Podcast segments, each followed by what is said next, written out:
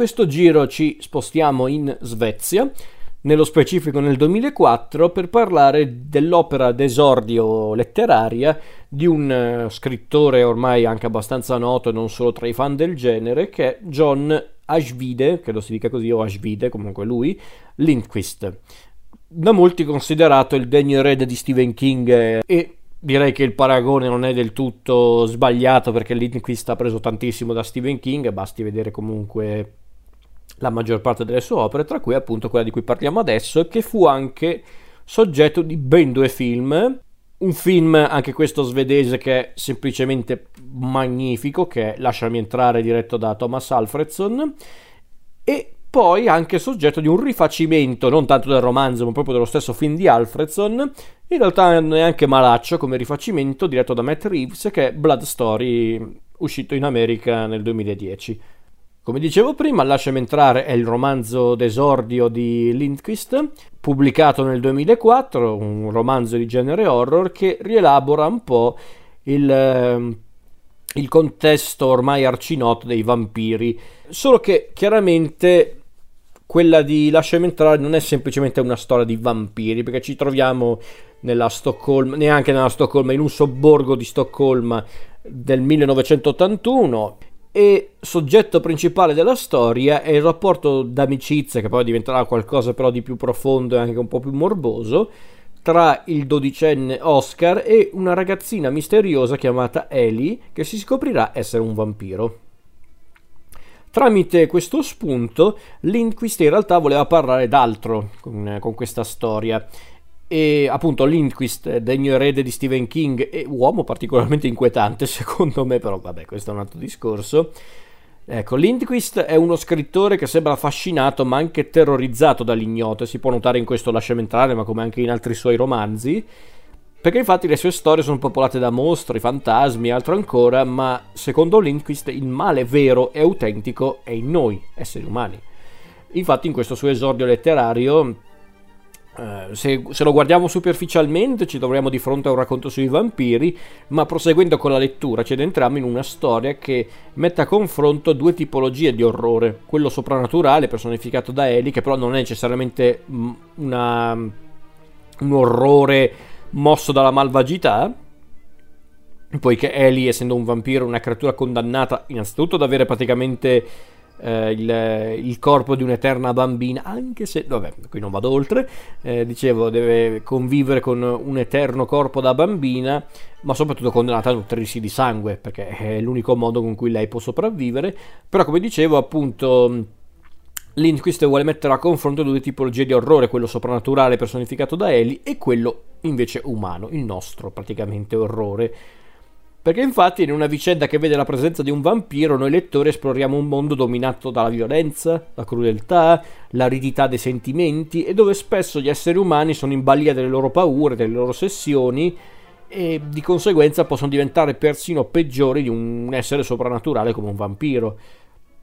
Infatti non è neanche un caso che il nostro protagonista è un bambino, appunto Oscar, un bambino inquieto, anche pieno di rabbia, che trova in Eli un'amica, che in realtà c'è comunque questa amicizia che diventa anche forse qualcosa di più, chiamiamolo romantico. Diciamo che però Oscar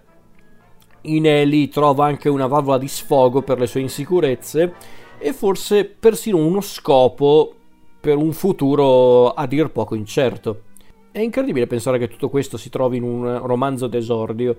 però è vero, è tutto vero, c'è tutto questo in eh, Lasciami entrare di Lindquist. Un, un'opera, appunto, un romanzo che molti hanno accostato, come già detto più volte, giustamente a Stephen King. Infatti, su certi aspetti ricorda un po'. Mm, eh, Le notti di Salem, uno dei primissimi romanzi di King, che guarda caso anche quello aveva comunque eh, come elemento principale i vampiri, anche se in modo completamente diverso rispetto a Lindquist.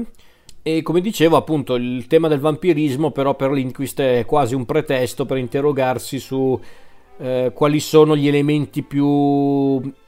eh, controversi, anche più inquietanti che, che dominano la vita quotidiana di, dei nostri giorni, il tessuto sociale mm, che, degli anni Ottanta, ma può essere anche quello contemporaneo, quali sono i lati oscuri, i lati nascosti di questo tessuto sociale.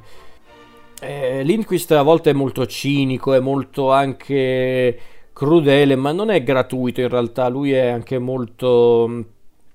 non, non dico eh, empatico nei confronti dei suoi personaggi, però diciamo che non è che li ritrae semplicemente come persone crudeli, no, diciamo piuttosto che lui eh, deve comunque tener conto che gli esseri umani hanno lati oscuri e lati chiari. Paradossalmente forse il personaggio più puro in questa storia è proprio Ellie, perché lei non è neanche del tutto umana. È, è davvero incredibile. Poi a dirla tutta, lasciami entrare, il romanzo è un racconto corale perché abbiamo protagonisti Oscar e Ellie, però in realtà nel corso della storia Lindquist ci racconta la storia di tanti altri personaggi più o meno legati ai nostri protagonisti tra un amico di Oscar che ha un, anche lui una situazione familiare un po' delicata, che è Tommy, il personaggio di Tommy. Abbiamo anche i personaggi che vivono nella, nella stessa, nello stesso sobborgo di Oscar. Eh, come per esempio l'alcolista del, della città Lache e la sua amata Virginia che all'inizio sembrano un po' dei personaggi messi lì così tanto per ma in realtà avranno anche loro un ruolo importante soprattutto verso la fine della storia. E poi abbiamo anche il personaggio di Akan, che è questo apparentemente protettore di Eli, questo compagno di Eli che l'aiuta a nutrirsi. Che scopriamo che Akan è un ex insegnante che però è stato licenziato perché si è scoperto pedofilo. Akan è un pedofilo eh, irrecuperabile, infatti potete immaginare come effettivamente ha conosciuto Eli. E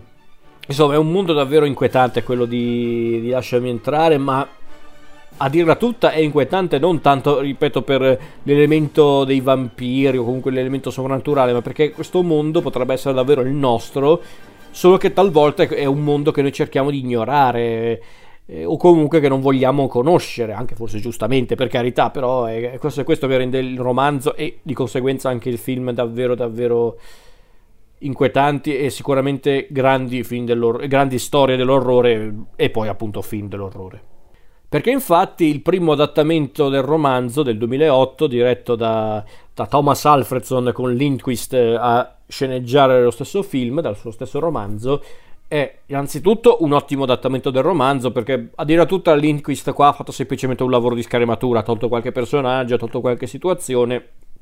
si è concentrato sull'essenziale e va benissimo così perché il succo del discorso c'è. E mm,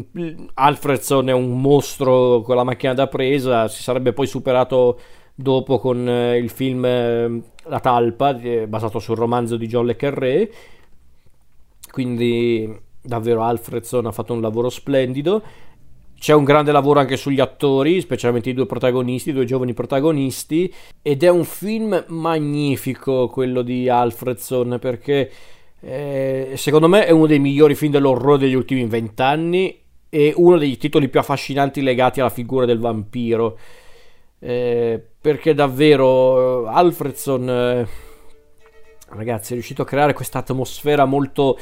neanche tanto horror, ma molto cupa talmente cupa che mm, noi rimaniamo più impressionati non tanto appunto da Ellie che è un vampiro, da, uh, ma, ma, piuttosto da, da, come spesso vengono mostrati i rapporti umani come freddi, come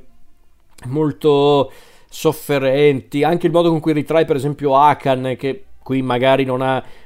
un approfondimento paragonabile a quello del libro, cioè per dire se guardate questo, questo film non avete idea che Hakan è un pedofilo, ma che è semplicemente un, un uomo anziano che probabilmente conosce Eli da, da, molto tempo, che cerca di aiutarla come può.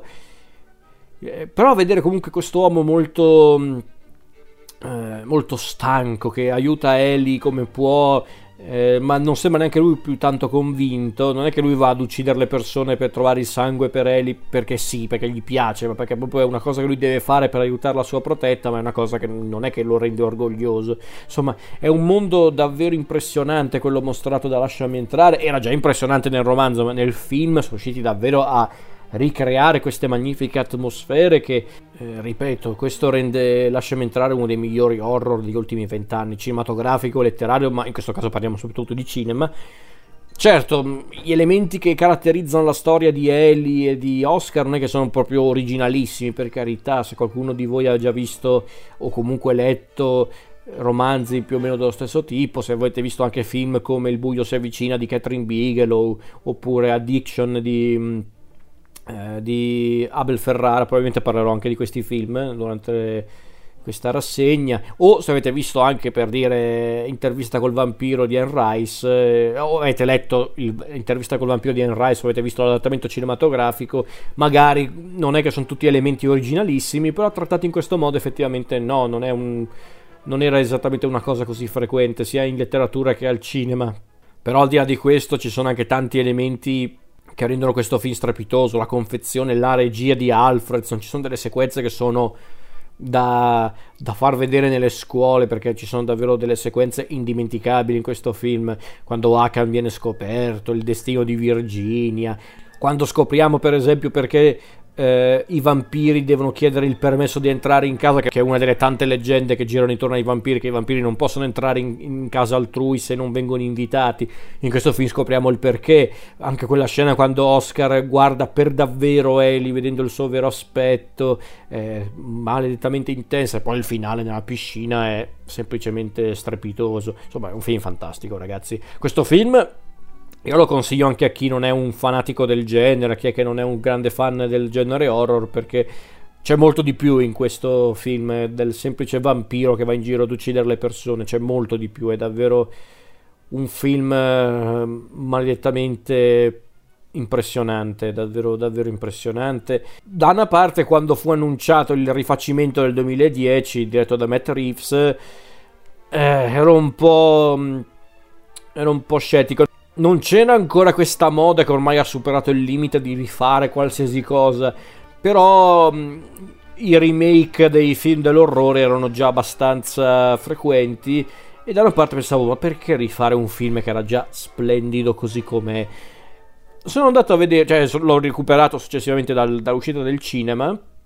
di, eh, il rifacimento americano di Matt Reeves, Blood Story, che in realtà sarebbe Let Me In, però da noi è uscito con Blood Story, grande titolo aggiungerei, andate a cagare, va. Comunque, ho visto Blood Story e devo essere onesto, è troppo dipendente da, dal film di, di Alfredson, perché molti lo identificano come un film che è il secondo adattamento di eh, del romanzo di Lindquist, ma non è vero perché in realtà è palesemente un rifacimento americano del film di Alfredson. Ci sono delle sequenze come appunto quella già citata della piscina che sono quasi identiche. Quindi no, assolutamente non è vero, è più un rifacimento del film di Alfredson. Si può notare in tante cose. Al di là di questo, però, devo dire che il film eh, in realtà non è brutto. E ripeto, è troppo dipendente dal film di Alfredson e quindi tante idee visive, le migliori idee visive sono tutte del film di Alfredson, per carità. Però devo dirlo, considerato che hanno voluto adattare questa storia in uh, territorio americano, quindi non siamo più appunto in un sobborgo di Stoccolma, ma in una cittadina del Nuovo Messico, sempre però negli anni Ottanta, questa cosa l'ho anche apprezzata, come ho apprezzato il fatto che comunque abbiamo cercato anche di variare un po' la storia, per esempio Matt Reeves che è anche l'autore della sceneggiatura, sempre basandosi ovviamente su un soggetto di Lindquist, mi fa piacere che comunque abbia cercato anche di riscrivere un po' certi personaggi, per esempio ha inserito il personaggio del poliziotto di Elijah Scott che in pratica è un personaggio che serve anche un po' per sostituire alcuni personaggi del romanzo originale per rendere la storia più eh, un po' più semplice, tra virgolette. E come dicevo, mm, eh, ragazzi, è, è, troppo dipendente dal film di Alfredson, quindi non si può definire migliore di quello di Alfredson. Al di là di tutto, quello di Alfredson aveva anche una maggiore eleganza, era un film molto più affascinante anche a livello visivo. Quello di Reeves è comunque un buon horror, è un buon film dell'orrore, sicuramente è superiore a tanti film dell'orrore di quegli anni, anche degli anni successivi. Io comunque lo consiglio, perché comunque come film dell'orrore, al di là del legame con i film di Alfredson, con il romanzo di Lindquist, è comunque funzionale, è molto efficace. Perché comunque Reeves è uno che sa fare il suo lavoro,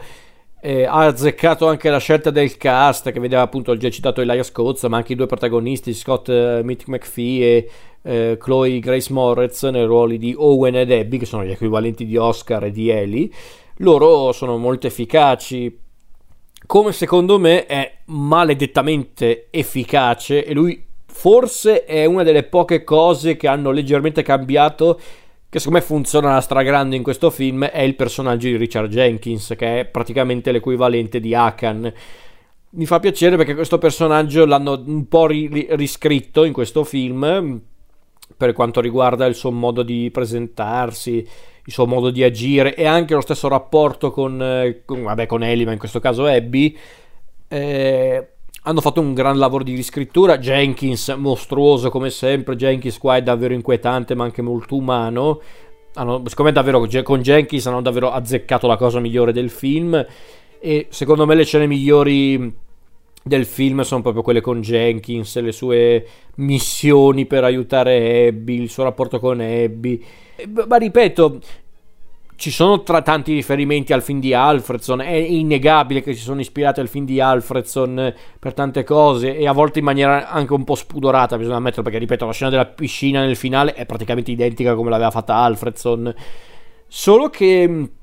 non si può negare che comunque abbiano cercato anche di essere un po' indipendenti dal film di Alfredson, giustamente, perché sennò che senso ha di fare un film? Eh, sicuramente poi questo film ha anche il merito di aver portato molti spettatori a riscoprire l'originale, quindi questa cosa l'apprezzo anche. Io non, non ho mai avuto l'impressione di, di, vedere un film che cercava soltanto di sfruttare il successo del film precedente, di farne un, uh, un film campione di incassi. No, in realtà volevo, mi sembrava proprio un omaggio al romanzo di Lindquist e al film di Alfredson, o comunque se era un film deciso a sfruttare un'altra idea tutto sommato il risultato complessivo non è brutto, anzi, ripeto, tutto sommato è un film che funziona molto bene per le atmosfere, gli attori. Non è un film che sconsiglio, ecco, Blood Story, però Lasciami entrare di Alfredson è mille volte meglio, è innegabile questa cosa. Però comunque, ripeto, come film funziona, come film funziona nel suo insieme ed è anche interessante fare un confronto con i film di Alfredson, è davvero uno dei pochi casi di rifacimento che non dico che ha senso di esistere, quello no, ma che comunque riesco a tollerare e anche comunque a guardare volentieri, quello sì, questo lo riconosco. Per questo io davvero vi consiglio innanzitutto il romanzo di Linquist, che è un po' pesante, bisogna dirlo, è un po' pesante, un po' crudo, un po' violento, però è davvero affascinante, anche molto toccante in certi punti, c'è molto sentimento comunque in quel romanzo, però preparatevi. Altrimenti guardatevi i film di Alfredson che è pesante ma non quanto il romanzo di Linquist però comunque è un po' pesante. E poi al limite guardatevi anche Blood Story per vedere la versione americana di quella storia che magari non è eh, sempre molto brillante o molto originale, anche solo rispetto al film di Alfredson, ma comunque fa la sua porca figura, secondo me. Quindi, comunque, sia il romanzo di Lindquist che entrambi i film, io li consiglio caldamente. Soprattutto il film di Alfredson, però. Ricordate.